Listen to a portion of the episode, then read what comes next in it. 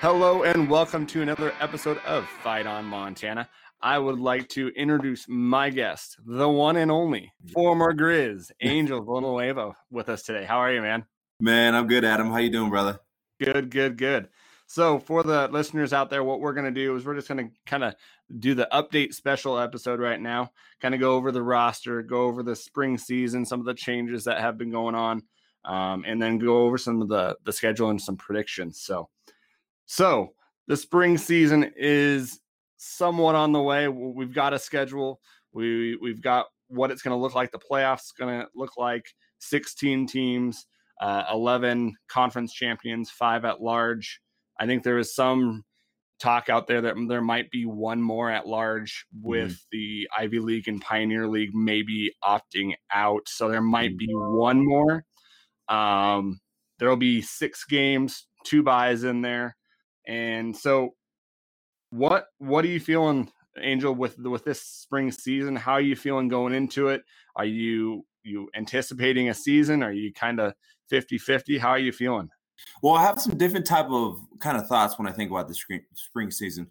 First of all, it's going to be really weird not having it in the fall. I think any everybody and anybody can agree with that. I think second of all, at this point in time, I would like to question, is it even worth it in some sense to – you know, have a season like that and then follow the next fall with another season as well. I'm kind of thinking about from the player standpoint, but I think also what I'm, I'm also competing against that in the sense of like those guys have an opportunity to get two rings in a span of under a year, which is yeah. pretty incredible, you know, and if they're yeah. able to accomplish that, I think that would be something special. So the footballer in me is kind of like thinking about their bodies, but at the same time, I think it would be really fun. You know, really yeah. fun to have those guys out there and be able to say, okay, we still got another fall season ahead of us and to look forward to. Obviously, with it being six games, it doesn't have that same type of power, the same type of energy. What I am kind of thinking about realistically, some of the weather changes that's going to happen, because I know notoriously there's been some cold weather and it's literally been like going out there on skates, man. I'm telling you, some days it's just not possible.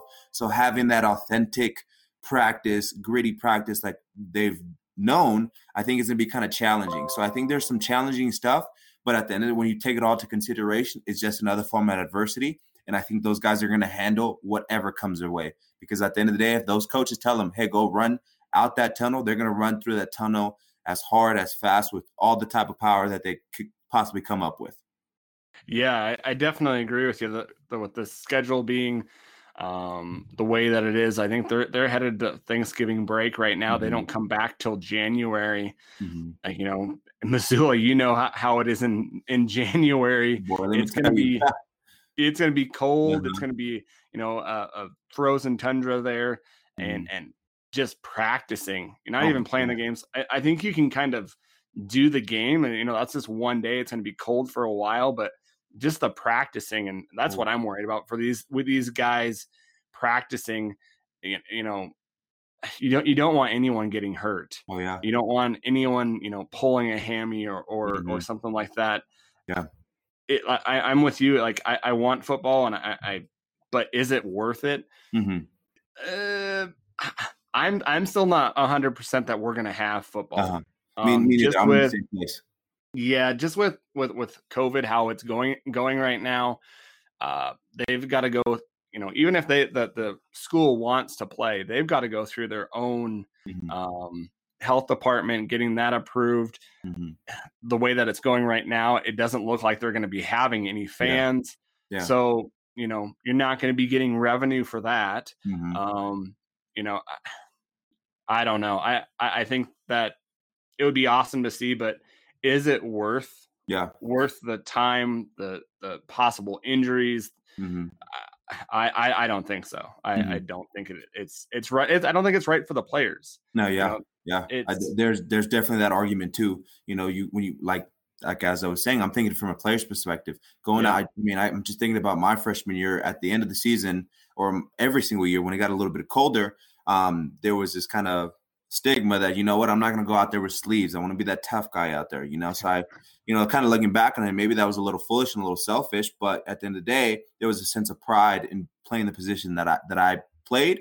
And that was one of the things that we felt prideful in, you know, it might be a little dumb, but at the, at the end of the day, those guys are going to go do that, you know. And, and I definitely felt different at the beginning of the season when it was hot, when it was warm. My muscles felt so much better as compared to the end of the season.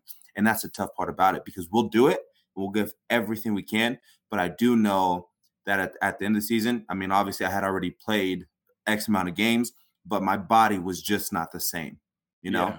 And that's one of the things that I'm worried about too. And I think realistically, these coaches are putting the team first. And I think that's a cool thing about it. I have faith in those coaches. I think they're going to make the right decision. They're going to put the players in the best possible position to succeed. Being around Nicholson and, and all those types of guys and has really have shown me. I, I, I visited some of the spring practices, just getting to talk to them. You know, it's all player first. It's it's putting them position in the best place to succeed. And I think the coaches are th- that's what they really want when it comes down to, you know, this this whole situation. But when you come down to it, man, there's so many things that you have to jump through before you actually get to the point of stepping out on the field. And at that point, is it really that worth it? You're not getting any revenue, like you said. You know, you, it's in the middle of winter. You're going through atrocious, probably training, you know, just being out there in the cold like that. That's not good yeah. for your body and kind of everything in between. So it really is. There's, it's not just a sense of would I like football? Yeah, I would love football. Who wouldn't like football? Yeah, but at the end of the day, you got to be a little more practical, be realistic, and understand that you're dealing with people's lives here, you know, and their bodies. Because at the exactly. end of the day, I tell players all the time, your body pays the bills. I need you yeah. to understand that your body is going to pay the bills. And as soon as you stop producing, you know, realistically, the name of the game is they're going to have somebody else there, yeah. you know? So being able to take care of your body first is the most important thing. And so yeah. that's kind of where I'm kind of at with this whole thing. But at the end of the day, I think the coaches are going to do what's best for them. And I think Hauk did a great job when I was there, kind of asking our opinion, sitting down, getting our input, realizing, you know, where we're kind of at mentally, physically, emotionally. And he was really upfront and honest about it. And I think he does a good job about that. And the players are going to, are going to be honest about it. Yeah. Yeah, mm-hmm. definitely. Um, I just, yeah, I, I going and with basketball um, starting the same time, mm-hmm. you know, you're not going to have an indoor space to run. Yeah. Um, so you're going to have to go outside, yeah. you know, and we don't have an indoor facility yet, you know, hopefully that I've heard that that's in the works for, you know, down the road. Um, but we don't, we're not like, uh, in Northern Arizona or, mm-hmm. you know, Idaho, um, that have these domes or these nicer areas in California where, you know, they probably have a little bit nicer of weather. May, they might have mm-hmm. rain, but at least they don't have the freezing temperatures, but yeah. it, it just, to me, I would hate to see someone, we try to do this and someone get really, really physically hurt yeah. and possibly end their career or, or something like that. Mm-hmm. Um, it just doesn't seem logistical. Mm-hmm. Um, and honestly, I think you have to ask yourself as a human being, what's more important? Yeah. Is, are sports more important, or is someone's life, someone's health, mm-hmm. um, more important? Because if, if you come down to it, then we shouldn't be even playing. Mm-hmm. if it, no, if it comes down point. to the student yeah. athlete, there's no way that, that, that we should even be talking about a, a spring mm-hmm. schedule. And because I think it's not really even a spring schedule. It's a winter yeah. schedule. Exactly. Exactly. For, I think you, you, you bring up a great point. The fact that, you know, you're kind of picking it apart and bringing it down to the basic human level. You know, and you and because of that, you're still kind of like, well, is it worth it? Is that what if that's when you know it's like, oh, this may not be something that we should be doing, you yeah. know? And at the end of the day, the fans want to see it. Of course, I understand. But I think the fans are already at the point where like, we understand. Yeah. I think it was out of their control, you know, that they weren't able to have a season. All they can do is just be hopeful for the next one, whenever that is, you know? Yeah. I think people obviously crave football and miss football. But at the end of the day, life is still going to go on. They already passed the worst part of it. You know, we're already almost through the whole season, technically, you know, the hypothetical yeah. season that was supposed to happen. So I think they'd be okay if a spring season did not happen. So kind of going off of that, you know, this last weekend, you know, we're filming this and it's Sunday, you know, mm-hmm. yesterday would have been Cat Grizz. Like, yeah. did, did you kind of like get, wake up in the day and kind of like, mm-hmm. like feel a little juice going and be like, hey, I'm ready. Let me tell you, brother, there's a different type of strut. There's just different type of, you know, kind of pip in my step as soon as I hop out of bed. I actually, it's kind of funny that you mentioned that is because obviously with me, you know, have playing four years in a row, experiencing fifth when I was a redshirt freshman, um, it's it's a very emotional day for me, you know. because it was always something that I, it was one of those things that you work year round for. You know, at the end of the day, it's like, yeah, we play Cal Poly, we play Northern Arizona, we play Eastern Washington, but in the back of my my brain, and I think a lot of players can relate to this, you think about that game.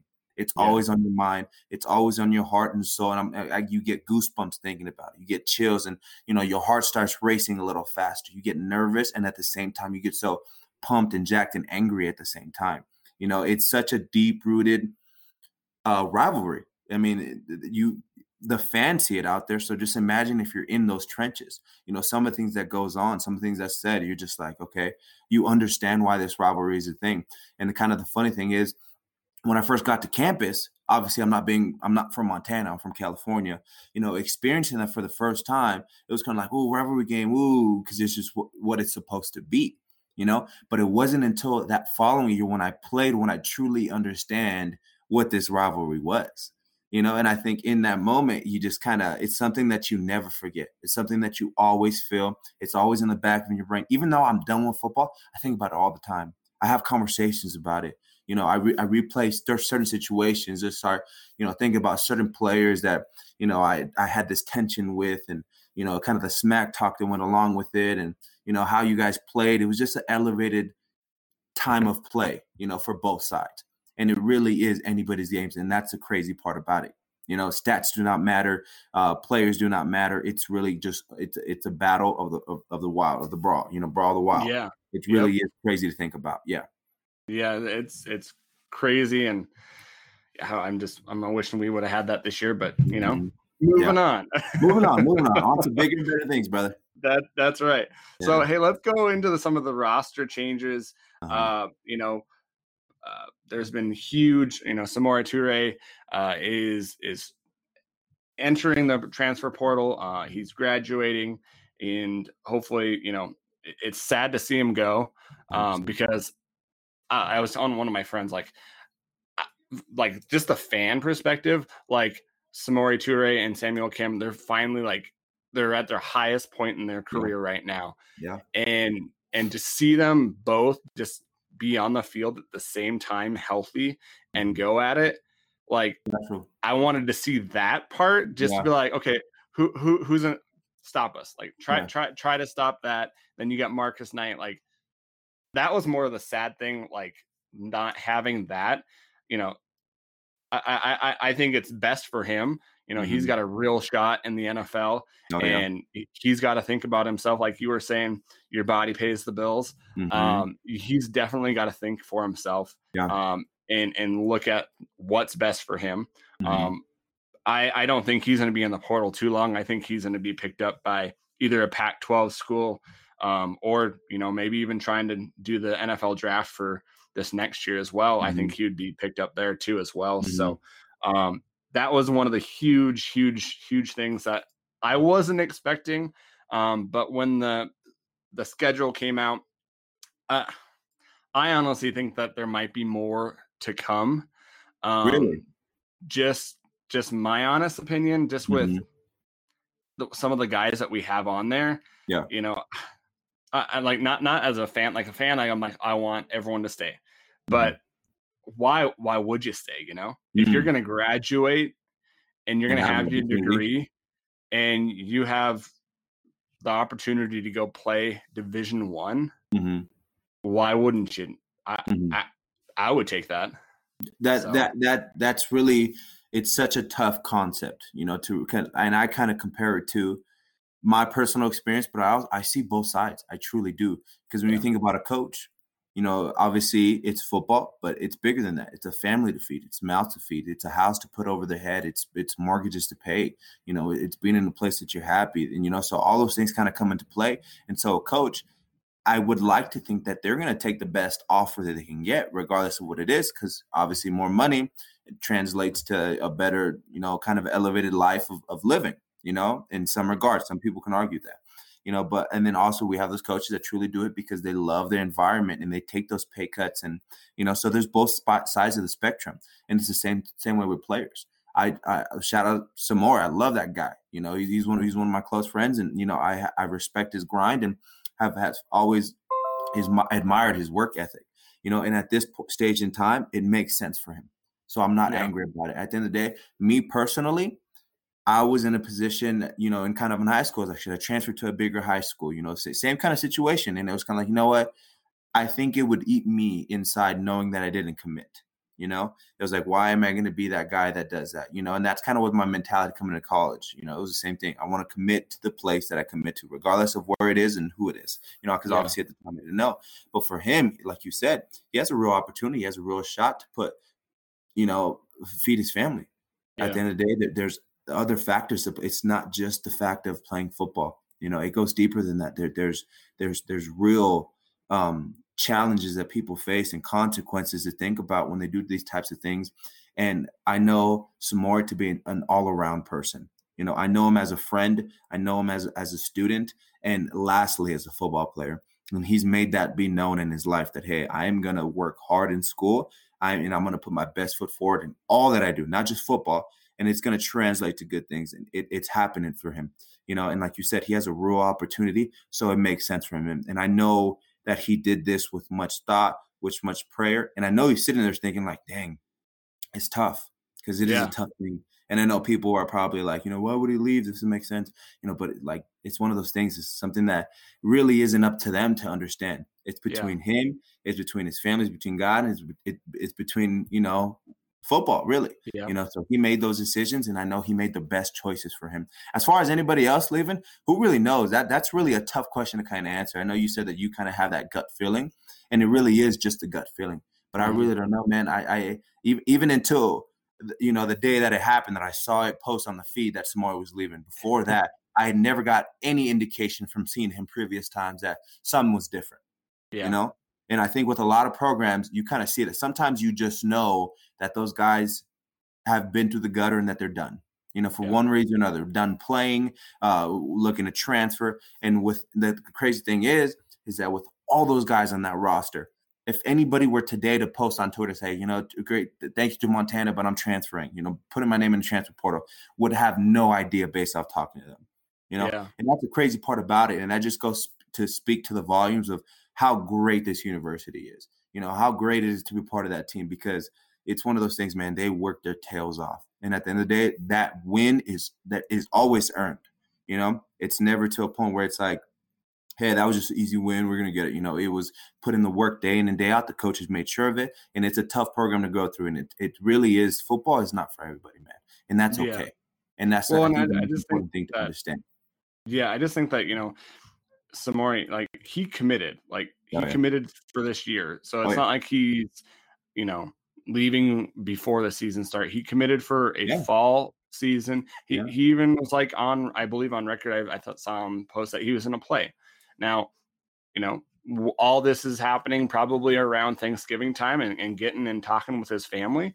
And you can't you can't hold it against him for making no. a decision that is best for him and his future. Yeah, um, he'll he'll always be a Grizz. Always. And I wish the best with him, and I'll cheer hard for him when he when he gets to the N F L. Um, it, it's sad to see him go because I would love to just see him and oh. and Sammy just, just fun, tear bro. It up. You, oh my Crazy. Gosh.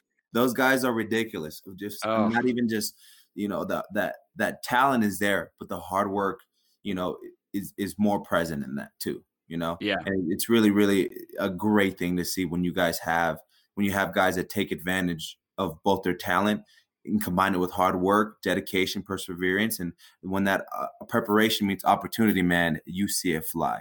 And I think we've seen flashes of, of greatness from all those players. And it really is something special. Those guys really are outstanding men, not football players, men. And I think that's yeah. the coolest part about it, because they don't take these decisions lightly. And I know that that Oregon man is going to make a big difference, you know, wh- whenever he steps on whatever campus it is. Let me ask you yeah. this, prediction time. What, yes. what school is he going to land at? You know... Inside, uh, I think Oregon State. Okay. Um, uh, I heard some rumblings of of people, relationship. uh, yeah, relationships that he has there, mm-hmm. and and saying, hey, we, we, you know, automatic upgrade or something like one guy said. And I have no clue. It might just be someone just doing, yeah, he's he's an automatic upgrade for anybody yeah. that he gets to. So exactly um, the guy that but, breaks Jay Rice's record. Oh my goodness! Yeah. Oh man, you know, because I think he's he's from the Portland area. Uh-huh. Um, so I, I would think probably either Oregon State or Oregon. Um, Oregon's a good guess. I I I I'd like to. I think the easy option is to say Oregon State. Yeah. But I think realistically, for some reason about the Oregon Ducks, it's just kind of appetizing. And for some reason, I think he might be able to thrive. Obviously, he'd thrive anywhere, but that might yeah. be a better fit for him too. But I'm going to call long shot, dude. I'm going to say that he gets a different offer from not from the Pac twelve, and he might go take that experience. Who knows? Someone maybe with the Big twelve, Big ten, who knows? Okay, okay. You know? So where, where are you thinking Big twelve? Like I, when you said that, I was like, I could really see him probably like Oklahoma, you know, some type of spread offense. Dude, I could see Oklahoma too. That's I was kind of yeah. going along with that, you know, and I think he has that talent to be recruited by by those types of schools. Oh, yeah. You know, and I think he has a as as a position to immediately be, you know, a person that plays and impacts a team. And so yeah. I, I can definitely see him at, at a place like Oklahoma, especially with that freshman coming up. By the time that happens, he'll have some more experience on his belt, you know, ten, twelve games. Who knows how far they really go into the playoffs, if they make it that far, or maybe a bowl game, bowl game for sure. And yeah. then I think it'll just put him in a position where he can really thrive, you know? Yeah. So I'm yeah. excited. I'm excited for him regardless. I, I can't wait to see where he goes yeah. and and, yeah. and see him flourish. And uh, yeah. I just wish him the best. So uh-huh. some other update rosters, I want to kind of go, I'm going to name some uh, players and kind of see, tell you where they're going. Okay. You kind of feel it out and, and see which one kind of hits you the most. Okay. Mm-hmm. So uh, Lorenzo Brown, uh, he's going from defensive end to defensive tackle. Uh, Jacob McGorn, defensive line to defensive end. Uh, Justin Belknap from D-line to linebacker. Mm-hmm. Uh, Levi, I'm I'm going to probably do his last name wrong. Levi Hanakaro? Is that how you say it? I'm going to say it wrong. I think it's Janakaro. Janakaro. Oh. Yeah. Yeah, I, I'm. I'm. I don't know why I'm doing that, but I might, I might be butchering it too, man. But I only ever call him by Levi. But I know that. Oh, okay. I, yeah. So it, I think it is Janakaro. Okay. Yeah. And that's running back to linebacker. That's probably uh, a surprising one for me too, because I thought he was a good running back as well. He was a, a truck. Yeah. You know. Yeah. The forearms on yeah, that. He's like six three, two thirty. So that's Dude, a, he that's a... he is solid. He's built, and his forearms are probably the biggest forearms I've ever seen on a man. It's it's absolutely incredible. He showed me pictures of his grandparents, and I was like, "Oh, dang! Like, they were humongous, dude. They could strangle me like it was nothing, break my neck like it was nothing." No, he's a good dude though. That one did surprise me. That okay. one did surprise me a little bit. Not necessarily that he doesn't have those capabilities to play linebacker just as equally as good, but it was just yeah. something like I thought maybe I thought running back was his place, you know, because yeah. I felt like he he had some good runs, he had some good opportunities, some good looks, and it was just one of those things like, you know, might be able to really play off those. But then again, you have Marcus Knight, and, you know, that guy's an absolute monster too back there, and he's killing it, you know, and he's he's a, yeah. he's a better person than he is ball player. So, and I mean, it makes sense. It makes sense. And one thing that I've noticed with these coaches, they have a, a knack for this type of stuff, because I, I kind of not criticize, but I sit here and kind of think about what I would do in those situations. And some of the moves that they make, I'd be like, man, I don't think I'd ever do that. But then again, yeah. I just don't know, and and I think they have that kind of it's it's I think it's an instinct instinctual feeling when it comes mm-hmm. to those coaches, and I think they do a really good job of figuring out what's the best move to make for some players, you know. Yeah. And yeah. and at the end of the day, it's it's really team first, and a lot of, I think all those guys in the team, like if they asked me, if they ever asked me, I, I would hope to God they never did, but if they said, "Hey, Andrew, go play linebacker," I would be the best dang third team linebacker ever. I'm telling you, Adam. So. So it, it, I would it is like to see that. That would be a huge linebacker out there. That'd be I, I would love that. I would love that. Very overweight. I'd be on E S P N being the most overweight linebacker ever. But it, it's a good time, man. All, all these guys, I think they're going to flourish at their positions, and I think uh, a, lo- a lot of them make sense. Like you, like I think you said, Lorenzo Brown to inside. Um, yeah. uh, I forgot who you said, McGuire to outside to end. Um, Jacob, Jacob yeah, McGorn. Jacob, yeah, Jake, great yeah. guy. It's yeah. kind of funny. I, I, Jacob was one of the people that I struggled with most blocking. Okay. Yeah, and that's that. It's it's pretty incredible to say, because obviously I was a senior, he was a freshman at the time. I, I struggled with, with with pass blocking him all the time. Yeah. He'd always beat me some way. He's just so finesse.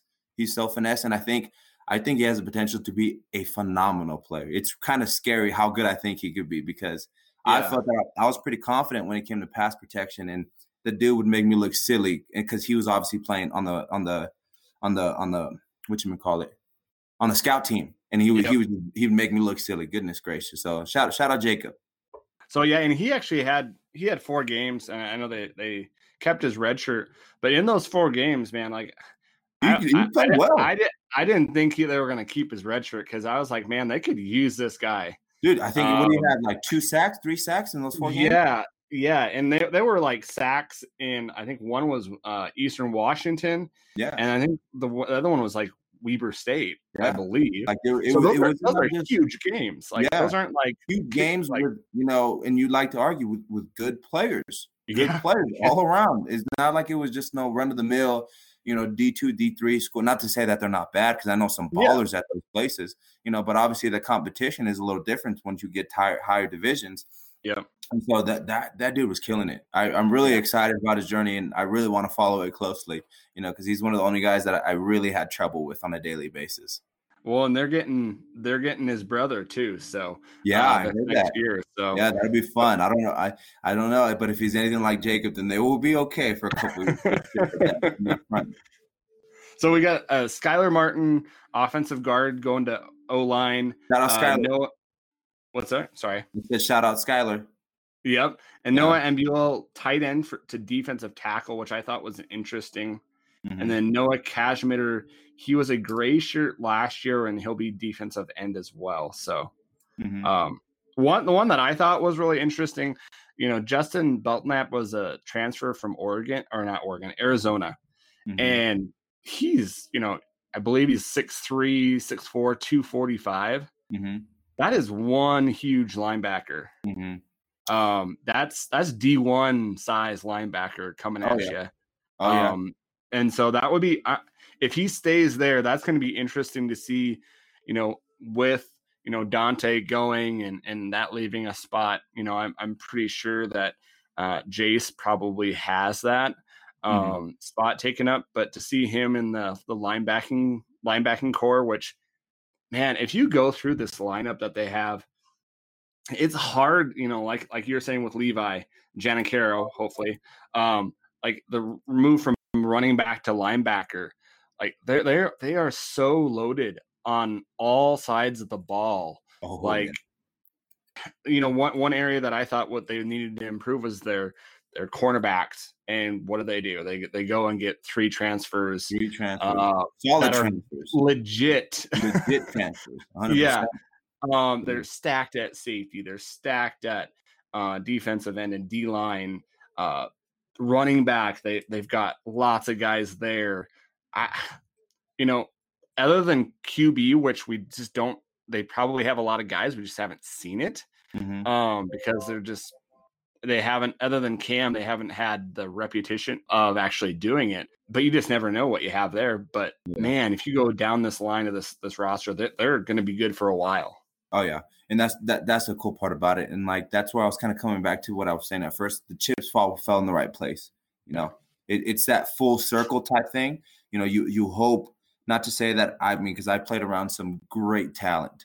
You know, but it was always like inconsistencies, whether it be offensive line or a different position. You never really know. You know, it was always it was always something. You know, something. Yeah. Oh, we could we could use a little depth, but it's really at a point where it's like you you're stacked there everywhere.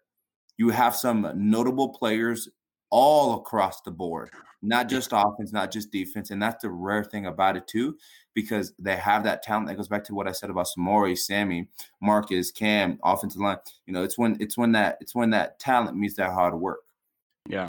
And these guys all have it instilled in them. So that's why I truly think it's going to be a, a really impressive year, you know, because other years, you know, they, you know, whether the offense was lacking, the defense picked it up or vice versa. It was one of those things. And with this guy, with, with this team, I think they really got a, a full round, round uh, understanding of full, you know, just a bunch of great guys, you know, that are, yeah. that are phenomenal athletes. And some of them are freakish. So it's, it, it's pretty incredible. You know, I'm really excited for them. And it's going to be a good year. So freakish athletes, because I've heard some stories about Marcus Knight, about mm-hmm. how just like crazy, just like work ethic and just like grind of like, like he just wants it bad. I've heard like, mm-hmm. he'll just like jump rope for like hours and hours. And he's, and the thing about out. it, he's so modest and he's so casual with it. He, really? He'll never, you know, some guys um, that are hard workers, I think, like let like letting it be known that they're hard workers. Mm-hmm. You know, so like maybe if they go out before, like, I'm gonna go go out thirty minutes early to go do, you know, they they kind of vocalize it. He's yeah. so low key. He is so just to himself that you wouldn't even know that he'd be had already been working out for an hour before or doing something or rolling out. You know, and then and fun fact about Marcus, he dang near knows almost every JUCO player and where they – or any N F L player. He'll be like, did you know he went to JUCO? And he'll know the JUCO that he went to. It's kind of a fun fact about Marcus. You know, wow. We'll be watching N F L games and be like, did you know he went to such and such uh, JUCO? And we'd be like, how do you know that? He was like, I don't know, man. I just, I just know it. And the thing is, he's he's just all, such an all-around athlete. You know, he used to he used to do some boxing when he was younger, and he was apparently pretty good at it too.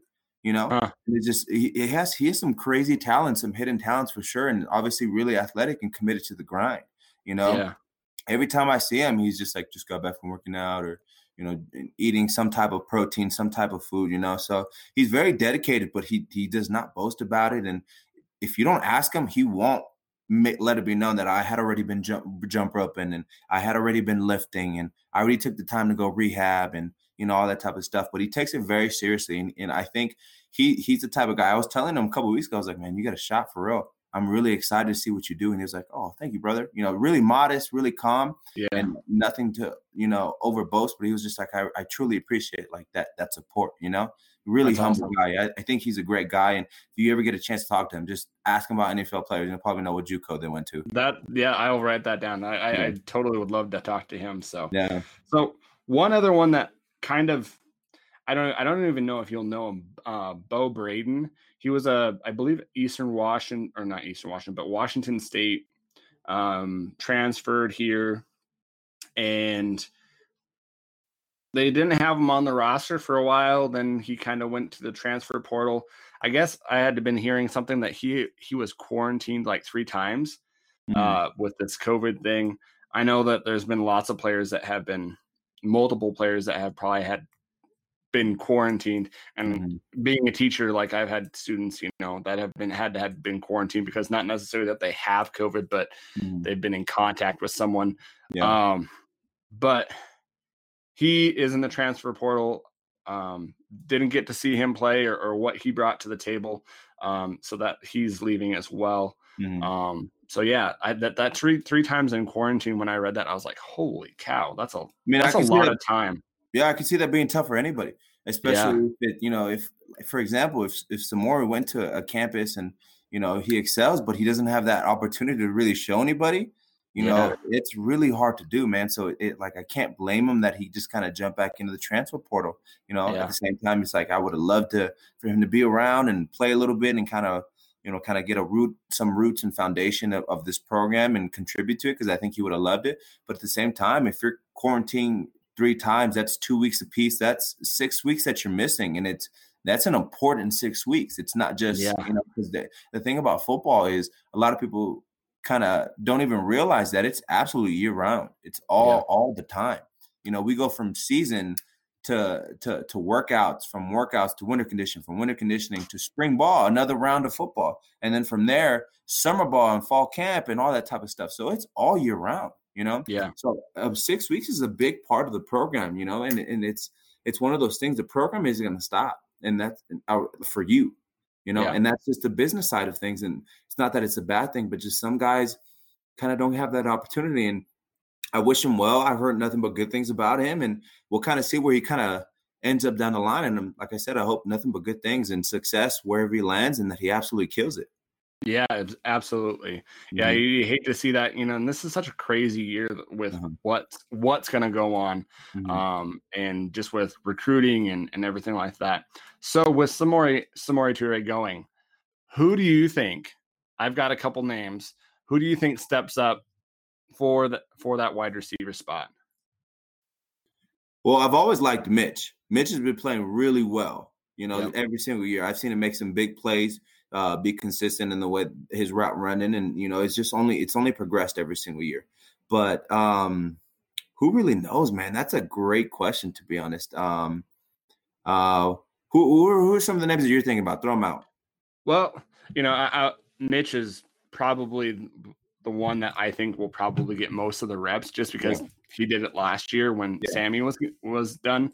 Um, but you've got to look at Flowers. You know, it, I know he doesn't have as much um, experience. You know, he did a lot of uh, kick return. Mm-hmm. Um, I, I could see him getting some um, reps.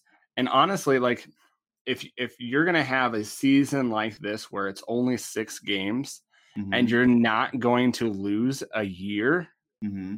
off of off of your eligibility, you know, they've got some really good freshmen um, oh, guys yeah. coming in. Like, you know, why wouldn't you, you know, see what they can do, get them some rep, reps and and and. But, you know, I, I don't think if they're if this is going to be a real schedule, they're going to go for, you know, a championship. If we have a championship, I, I don't think they'll probably do that. But like the kind of strategist inside me, like, why wouldn't you? This is a probably not going to be a season where like, oh, you know, there's going to be quotation marks around it and mm-hmm. um, whatnot. But I do that, think I do think that this is going to be a breakout year for, for Malik. You know, at that wide receiver, obviously he's, he's had tr- tremendous success with with uh with kickoff and uh, kick return, that type of stuff. Yeah. And so, but I really think this is this is the year that he established himself as as, as kind of a threat in the Big Sky. You know, also yeah. I'm also excited about that. I've been excited about since day one is Keelan White. He is yep.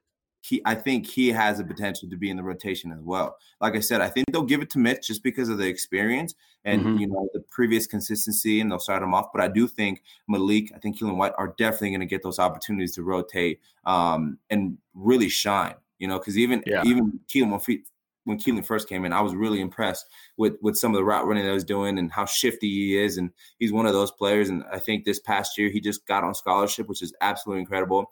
Uh, yep. He's a great person, and man, that that, that guy can play. You know, and obviously yeah. Malik can play. And we've seen that, but I do think that this is Malik's here to break out, you know? Yeah. Mm-hmm. One one other guy that uh, I would like to see just because how big he is, Ryan Simpson. He, he's like six seven or six six. Like, really, really man, huge. If you put that on the outside, like, yeah. I don't know how fast he is. I don't, you know, but that would be hard yeah. to guard that big of a wide receiver. Mm-hmm. I think obviously so. when it comes to college ball, there's there's that level of talent, and that's why they're here in the first place. But I definitely do think that he's a he's a player that is going to continue to progress. You know, I yeah. think I, I wouldn't call this like a Malik year, his his his breakout year, but who knows? I could be totally wrong talking about, but yeah. who knows? Yeah. But at the end of yeah. the day, I do think that he is a player that's going to be a good player. Um, I just think that he he still needs that time to progress. You know. Yeah, yeah, yeah it, and I, it, definitely. But, but when you have that height advantage on the outside, it, it does get super scary, you know? Yeah. And he, yeah, and, and Chris, go ahead. Go ahead. No, go ahead. No, I was just saying that he is a different player than what he came in as his freshman year, you know, and that that's the exciting thing about it. You know, he's on there for yeah. a reason. He's going to continue to progress and be a good player for us for, for a long time. Yeah, and and I don't think he'll play a lot this year, but man, that yeah. just kind of excite, excites me with that that sight, oh, yeah. that that height advantage. It it yeah, that's that's mm-hmm. awesome to see. Oh, so yeah. so let's kind of go into this this spring schedule. Mm-hmm. Um, like like we said, you know, it's it's up in the air. First game is February twenty-seventh. Mm-hmm. Um, I talked to um, John Casper from the Big Sky Conference, and the way that they set it up was is they put two buys in there to um, be able to have a type of a break in there where if they're having any kind of COVID-related um, cancellations that they can use those in there to make up games. The N C A A has said that they have to have – you have to have at least four games played to be eligible to make it into the playoffs. So mm-hmm. – um that's why they they have six games, so that if they have two cancellations, they can make those games up. Um, they also have, I believe, have a break at the end of the season as well, right before the playoffs, uh, the bye there to make up games as well. Um, one huge thing that, that a part of the schedule, uh, the huge thing, they don't have the brawl at the end of the year. Goodness it's gracious, right smack dab right in the middle of the the the year, and there's some, you know, there, there's some games where yeah I think they're they're gonna win those games, but just how the schedule is mm-hmm. that that that Cat game is right before an Idaho game mm-hmm. at Idaho, which that's mm-hmm. another old rivalry, not as old yes. as the Cat, but those are some hard games. Mm-hmm. Um, yeah, like, like you said, they're they're tough games, and I I just it's such a weird thing, man. Not having the last game be like it just it's different, man. It's something that's like that's another reason. That's another reason why you're just like, no, I don't want to do it. It doesn't yeah. make sense. It doesn't follow yeah. tradition. It doesn't follow what we're used to. You know what is known, and it's notoriously known to be the last game. And it's one of those things, you know, like it just doesn't make sense to have it right smack dab in the middle. You know, yeah. especially. Obviously, with weather conditions, you know, California teams have a leg up on us being able to, you know, kind of practice in some decent, some pretty good temperature, to be honest. You know, obviously, yeah. with it not being summer, you get you get cooler weather, um, and their cooler weather is perfect football weather out there. Yeah, as opposed to us out here, it's literally uh, ice skates, ice skates, and two degree weather, negative degree weather, and it's like, man, and the fact that they don't have it right smack dab in the middle just goes to show that it's like it's just weird. And yeah. it's not something that I even think fans, obviously it's like football, but then once they see the schedule, they're like, oh, I don't even know if I want to, you know, kind of see that happen without that normal. Because, you know, it's, it's the most anticipated game of the whole year. There's a reason it's for it for it to be the last game, you know, or else it'd be like other teams that get it done in the first the first two games of the season. You know, yeah. it's just not, it's not meant for that. And obviously with the, with the playoff margin, you don't know with COVID. That's the yeah. tough part about it. It doesn't. I don't think it gives – any team that fair advantage, you know, who knows? If you and they did, they did put it after a bye. They, uh-huh. And I talked to uh, the, uh, John Casper. They did try to protect it because what, what they wanted to do is they wanted to be able to have that game. And so who knows if we're going to have a full season mm-hmm. at all. Mm-hmm. And so they re- put it right after a bye so that, you know, if they had to cancel the game before that, they'd have two weeks so they'd get everybody healthy. Mm-hmm. Um, I wanted to start at the, the beginning. Northern Arizona is our first game. We're going to play mm-hmm. at Northern Arizona. I think that is a hard game to just lace up your shoes for. It's at Northern Arizona, that, you know, high elevation in a uh, in a dome. The Grizz are not going to be able. I don't. I don't know how they're going to practice for that one. That's February twenty-seventh. You know, they're going to have to have, you know, six weeks, eight weeks worth of conditioning and practice. That game kind of scares me um, that just because of the atro- way that it, atrocious yeah. place to play at. Um, yeah, I had the uh, fortune of only having to play there one time, but that one time that I played, as soon as I was done warming up, it was like I had felt that I had played two full games. I was wow. so exhausted. Uh, it was so hard to breathe. Drives felt like they took forever. And that's the game that I messed up my pinky. So what ended up happening with my pinky is that um, now, just kind of for if any younger football players, always tape your fingers together. You know, I kind of did the, my, my pointer finger, my middle finger, taped them, and then the last two fingers, I would tape them as well. And then I would okay. tape my thumbs to my fingers as well because that game um, – I got caught in a jersey, and my pinky got caught in a jersey. And I went one way. The guy went the other way, and it basically messed up my whole pinky. And there's this mm. – I forgot the term, but there's this certain injury that you can get for something like – it's. I think it's called like jersey finger or something. I may be, may be wrong about that. But if that is the case, the trainers are forced to retire you because you lose – you potentially could lose all the grip in your hand because oh your pinky is fifty percent of your grip. But if you keep messing with the tendon, the torn tendon and torn ligaments, it could completely just ruin your hand.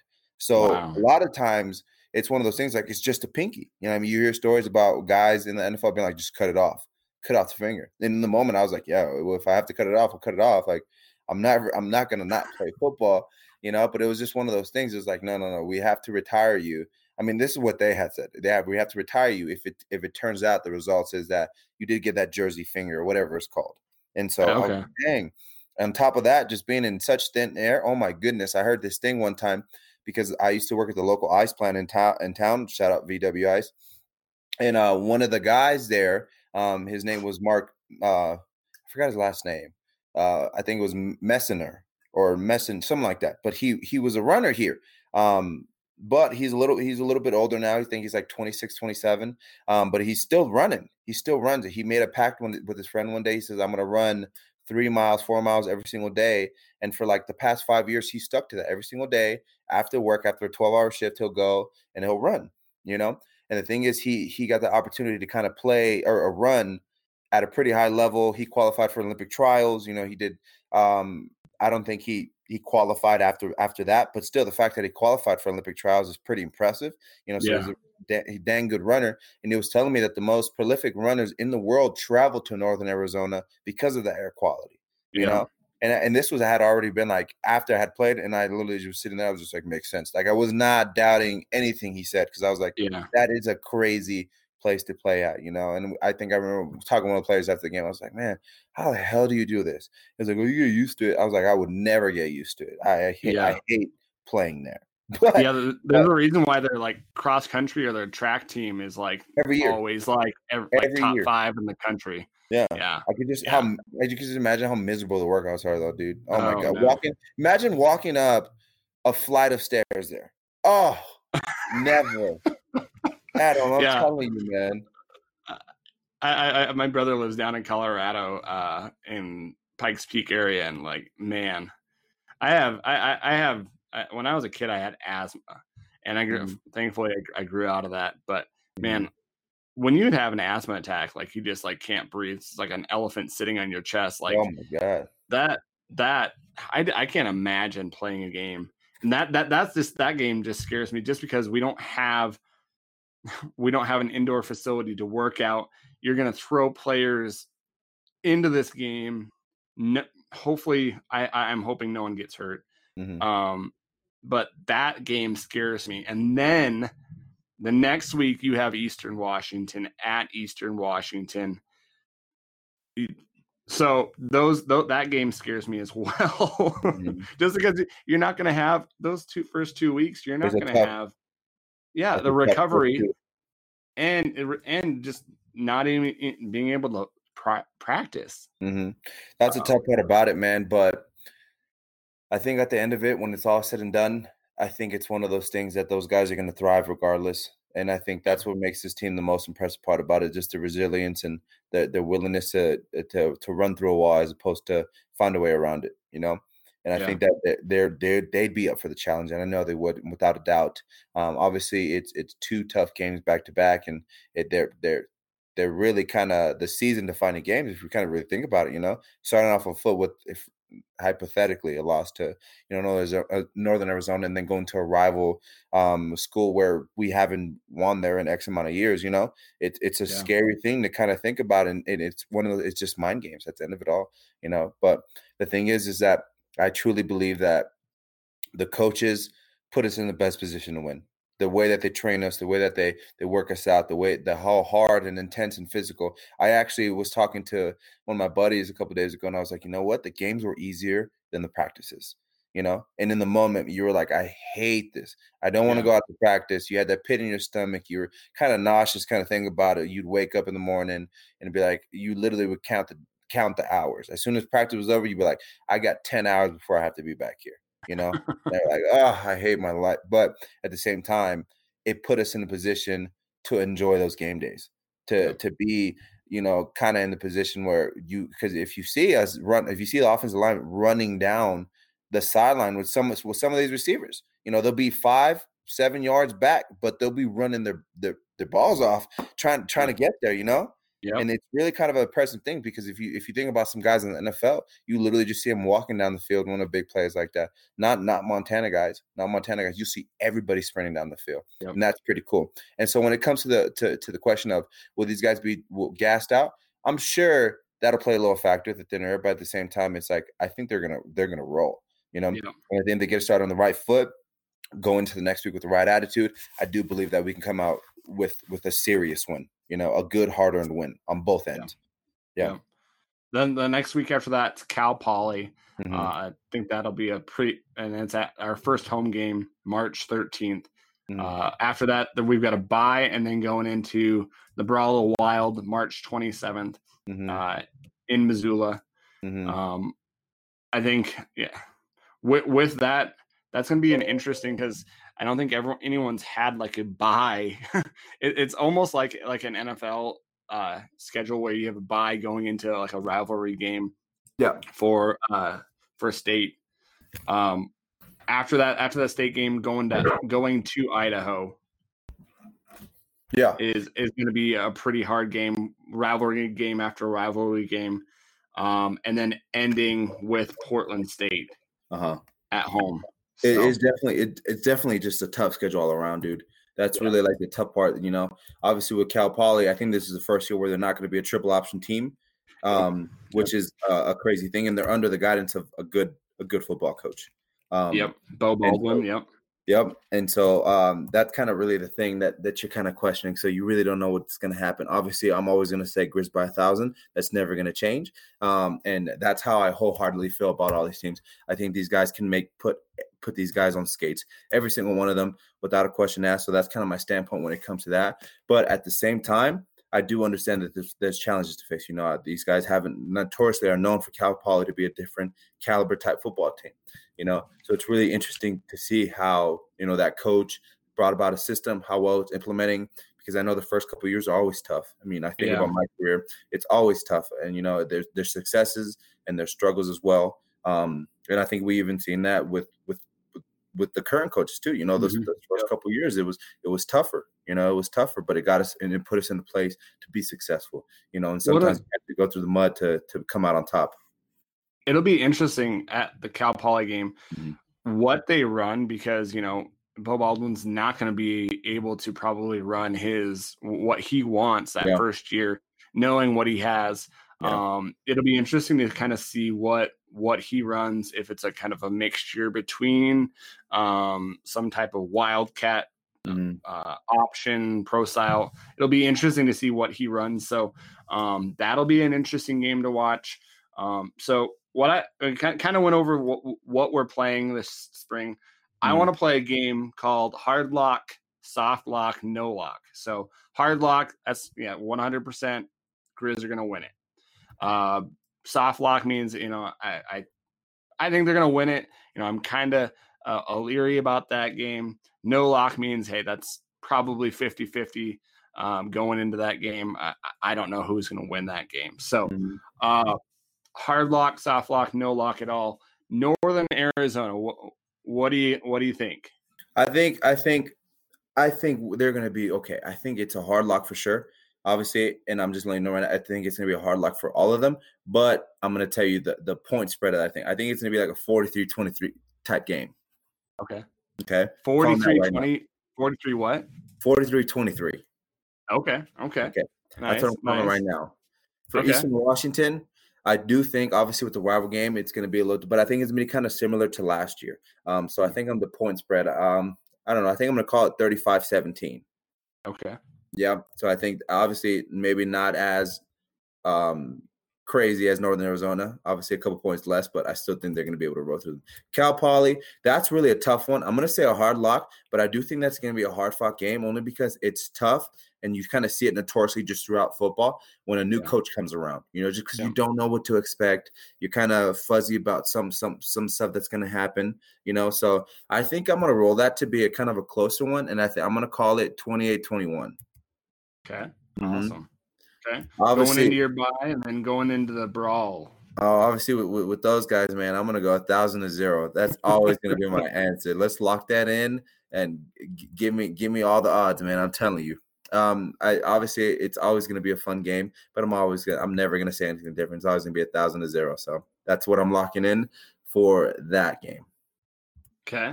At Idaho. At Idaho, man. You know what? I think it's gonna. I think that one's gonna be a roll again. Uh, it was really fun to play them, um, but I, I do think that they're in the re- rebuilding years as well.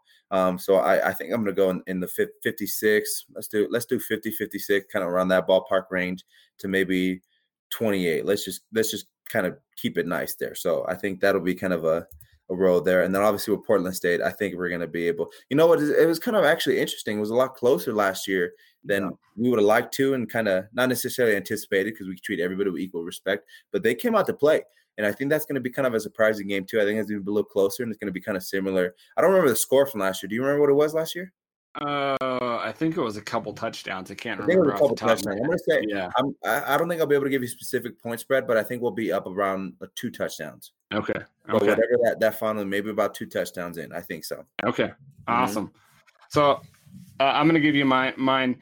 Uh, N A U, um, I believe, is going to be uh, a. You know, I'm gonna say it's a soft lock just because it's the first game. Um, mm-hmm. I think we're gonna win that game. I think it's going to be close, closer than than people are going to expect, just because of of how our schedule is. I think we'll win uh, thirty-one twenty-one with that game. Eastern Washington, uh, I think that's going to be a. I'm I'm going to say that's a hard lock. I think that's going to be thirty-eight twenty-five. Mm-hmm. Uh, Cal Poly, I, I totally agree with you. That that's going to be a hard. That's going to be a hard game going into not knowing what they're going to do. And I'm sure ha- uh, Coach Houck knows what he wants to do, mm-hmm. but it comes down to what he, can he do. Um, so I believe that's going to be a thirty-one twenty-four victory mm-hmm. for the Grizz. Uh, going into the, the Brawl of the Wild, there is no, no – Don't say we, it, Adam. We, we, have, it, Adam. we have we have to win this game. We have to win this game. Yes, um, we, we just we just have to. So I'm gonna hard lock that one, and I'm gonna say thirty-six twelve. thirty-six twelve. Okay, I love that. thirty-six twelve. Um, we we just have to win that game. We have to win. You know, with that game, it's like winning the state. So we oh, got to yeah. take back the state. Oh, yeah. Um, Idaho, I, I think we're gonna win as well. Um, that's a hard lock for that one. I, I think we'll be, I, I think it's going to be a little bit closer. Uh, and since it's at Idaho, mm-hmm. I think it'll be twenty-eight, twenty-eight seven. Just, we're not going to score as many points just because it's on the road. Mm-hmm. Um, the Portland game, Portland State game, I think they're going to really surprise a lot of people this year. So um, and I think that's kind of like my dark horse this year. Um, I think we're going to, Go, going into that game at the end of the year, I, I think that, that that's going to be a hard game. Um, I think it's going to be twenty, twenty-eight twenty-four, um, a Grizz win, but I, I think it's going to be a close game. I think um, so. Back too. and forth. Yeah. So, um, you know, I, I'm I'm holding out for six and oh. Um, with this schedule, the way that it is,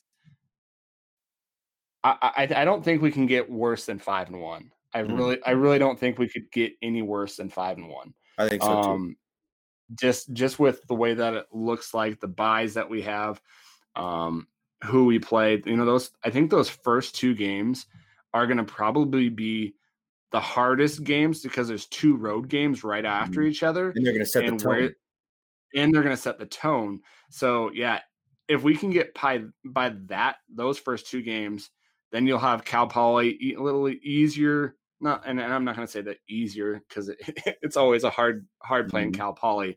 Um, but then you've got, you know, a bye. Then you've got two hard weeks again, and then you've got that Portland State game going into the playoffs. Hopefully, um, I think that will be will be pretty good there as well. Mm-hmm. So, so who who is your your dark horse? Do you think this year, team wise? Dark horse. I think I'm going to agree with you with Portland State.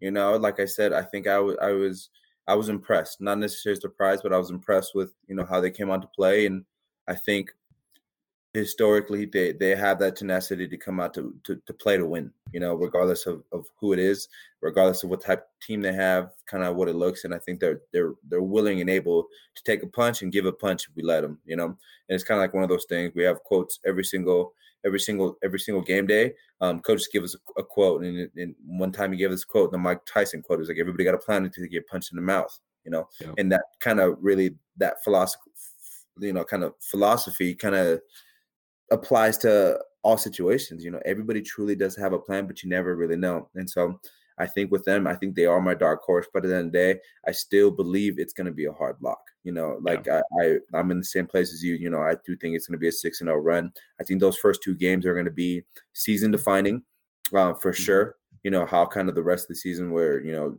and then obviously confidence boosters and how they feel and, you know, that type of stuff. So it'll be fun to see. I think there's a lot kind of ifs, ands, and what, but still, man, that that that middle game you know, the neighbors being in the middle just doesn't quite sit well with me. And I think because of that, there's going to be kind of a, uh, I don't really know, you know, I really don't yeah. know how it can turn out and pan out, you know, because I'd like to think that, you know, they they just kind of maybe both sides would agree, hey, we're not going to do this unless we're the last the last team on each other's schedule, because that's how it is. You know, that's just one yeah. of those things. It's, it's I know it, it's getting picky when it comes to the that type of stuff, but it's tradition, and I think it should remain tradition like that. I totally agree. Mm-hmm. I mean, if you're going back to the, the schedule, it's really interesting. I kind of like did a breakdown of like uh, just like the toughest schedule, and it's really interesting to see Weber State has probably the easiest schedule in the whole conference. Mm-hmm. If they don't go six and zero with who they have coming back, mm-hmm. they don't deserve to be in the playoffs. Yeah, just because because what they have coming back and who they're playing, like there's no there's no. They got some ballers. They, they got yeah. some ballers for sure. Yeah, so they're, they're a good, um, well-rounded football team. I I thoroughly enjoyed playing those games against them. And I'm, yeah. I was happy, you know, because I kind of played around some of those guys all my career. You know, Adam Rodriguez, I think he's playing with, uh, I forgot where, but he's, play, he's playing some some big-time ball too right now. Um, I think it's kind of, I don't, I don't know if it's called the X F L now. Uh, is is that, or the new one that had that just popped up?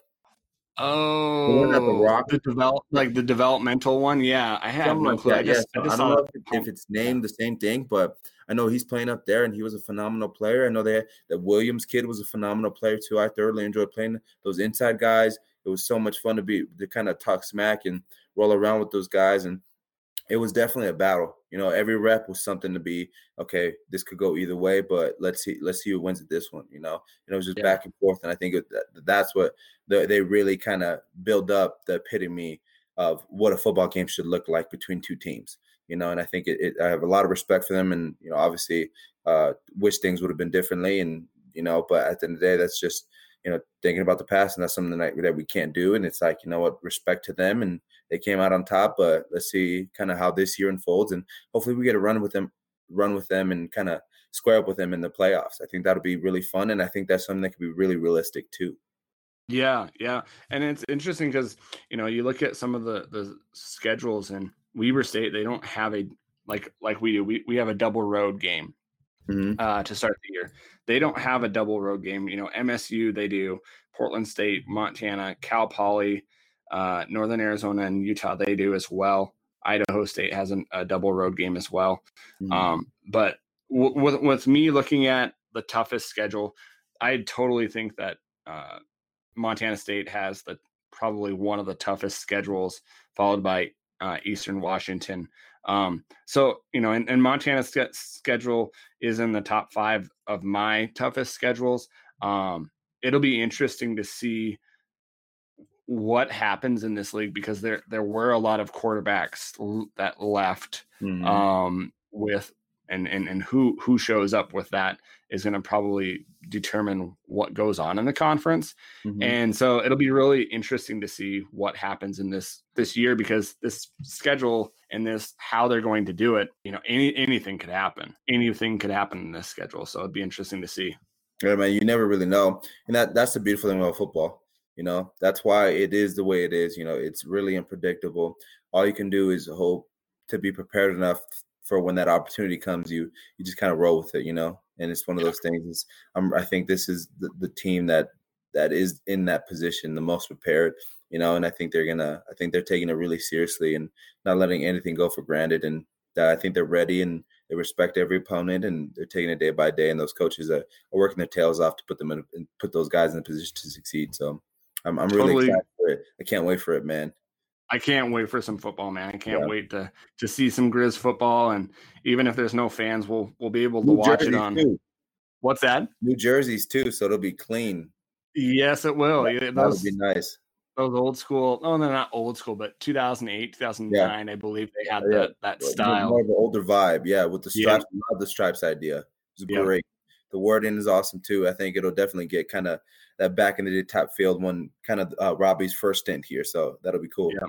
yeah. See, and I, I hope they bring back the decal. I loved the, um, this, like, you know, the Montana uh, logo of, of the actual state. Uh-huh. I love that. You know, the Grizz, you know, writing on it's awesome, but there's something about this, like the state logo of Montana on there that just yeah, looks kind of awesome.